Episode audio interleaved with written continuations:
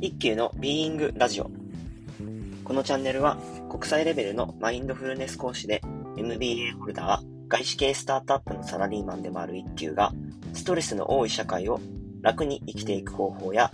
人生を豊かに生きていくための方法などの人生論やキャリア論を発信していくチャンネルです。はい。えっと、初回の放送となる今日は、少し、あのー、私自身の、まキャリアとか人生ですね、まあ、どういう人生を歩んできたか、どういうキャリアを歩んできたかみたいなところの、まあ、バックグラウンドについてのお話をできればなというふうに思ってます。はい。で、私は今、今年で33歳になる年齢なんですけど、平成2年生まれですね。今は、あの、外資系スタートアップの企業で、あの、サラリーマンとして働いています。で、まあ、その傍ら、マインドフルネスの講師、まあ、マインドフルネスストレス低減法っていう、あのー、まあ、マインドフルネスのトレーニングプログラム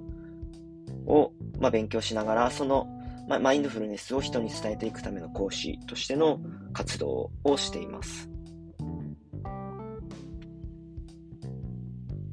で、今はその外資系スタートアップの会社で働いてるんですけど、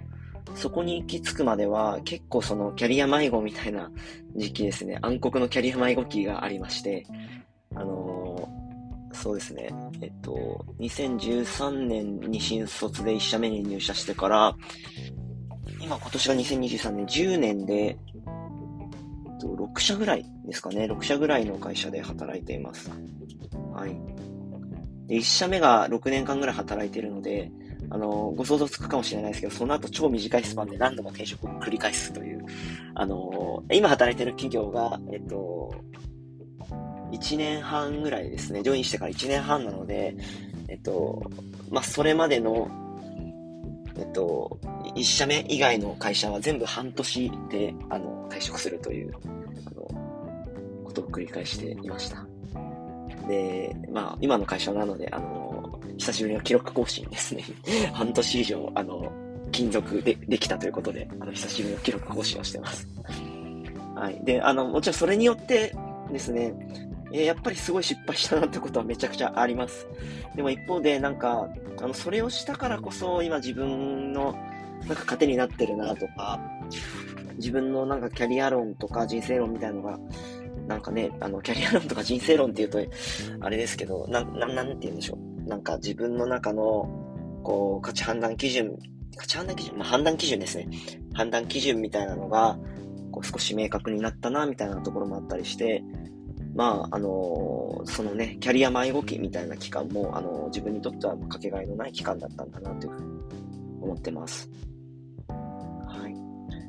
で、私自身は平成2年に生まれてから、あの、社会に出るまではずっと野球しかしていない人間でした。はい。まあ、あの、ね、野球、スポーツの中でのいろんな課題とかね、その、特に心の面での課題とかっていうのがいろいろあったりしたかなと思うんですけど、なんかそういったこととかにも今後触れていければなというふうに思っています。で、えっと、まあ、大学を卒業して、えっと、新卒の会社では、事務機器メーカーですね、オフィス家具のメーカーで、えっと、まあ、エンタープライズクラスの企業に、まあ、法人営業をしていました。で、そこでの、えっと、勤続が6年程度、5年かな ?5 年か6年。で、その後、まあ、えっと、一度地域おこし協力隊としてあの働いたりとか、まあ、えっと、そこでの仕事を辞めて、まあ、えっと、地方のローカル企業で働いたり、外資系スタートアップで働いたり、で、えっと、また違う今の外資系の企業で働いたりとか、っていう感じで、あの、まあ、転々としてきた次第です。で、その新卒の、あの、事務機器メーカーで働いているときに、まあ、えっと、会社の研修の延長で、国内の MBA に入学するという、あの、ことがありました。はい。で、まあ、その MBA では、やっぱりその経営学を学んだっていうこともさることながら、すごくこう、なんて言うんでしょう、あなたはどういうふうに生きますかみたいなこととか、あなたの、まあ、命をどういうふうに使いますかみたいなことをすごく問われた、あの、期間でした。2018年に入学して3年間ぐらい、その MBA スクールに通学していたんですけど、まあ、そこですごくそういうどういうふうに生きるかみたいなことを問われたのが、すごく大きな経験になって、で、そこからキャリア迷子に落ちるという、あの、まあですね、いろんな刺激があるわけですよ、そこに行くと。なんだろう、あの、ああなたどういうふうに行きますかとか言われると、なんか答えを出さなきゃいけないっていうね、あの、衝動というか、なんか焦りがね、出てきたりとか、自分にもそういうのがないといけないっていうふうに感じたりすることもあったし、で、周りの人はなんか僕はこういう風にするんだみたいなことを、あの、なんか悠々と語るわけですよね。で、それがなんか僕自身の焦りにつながったりとか、まあ、刺激につながってそこからあ自分もこういう風になりたいなとかっていう風に感じることとかもあったりして、で、まあそうですね、そういった刺激があって動いてみたいとか、あの、一歩踏み出してみたいっていう風になって、あのー、ね、傷、傷を負ったりというか失敗したり、あのー、あ、こう、自分はこういうことが大事なんだなってことに気がついたりとかっていうことがあったっていうのが、まあ、えっと、2013年に社会に出てから、今23年ですから10年間、ここ10年間ですね。はい。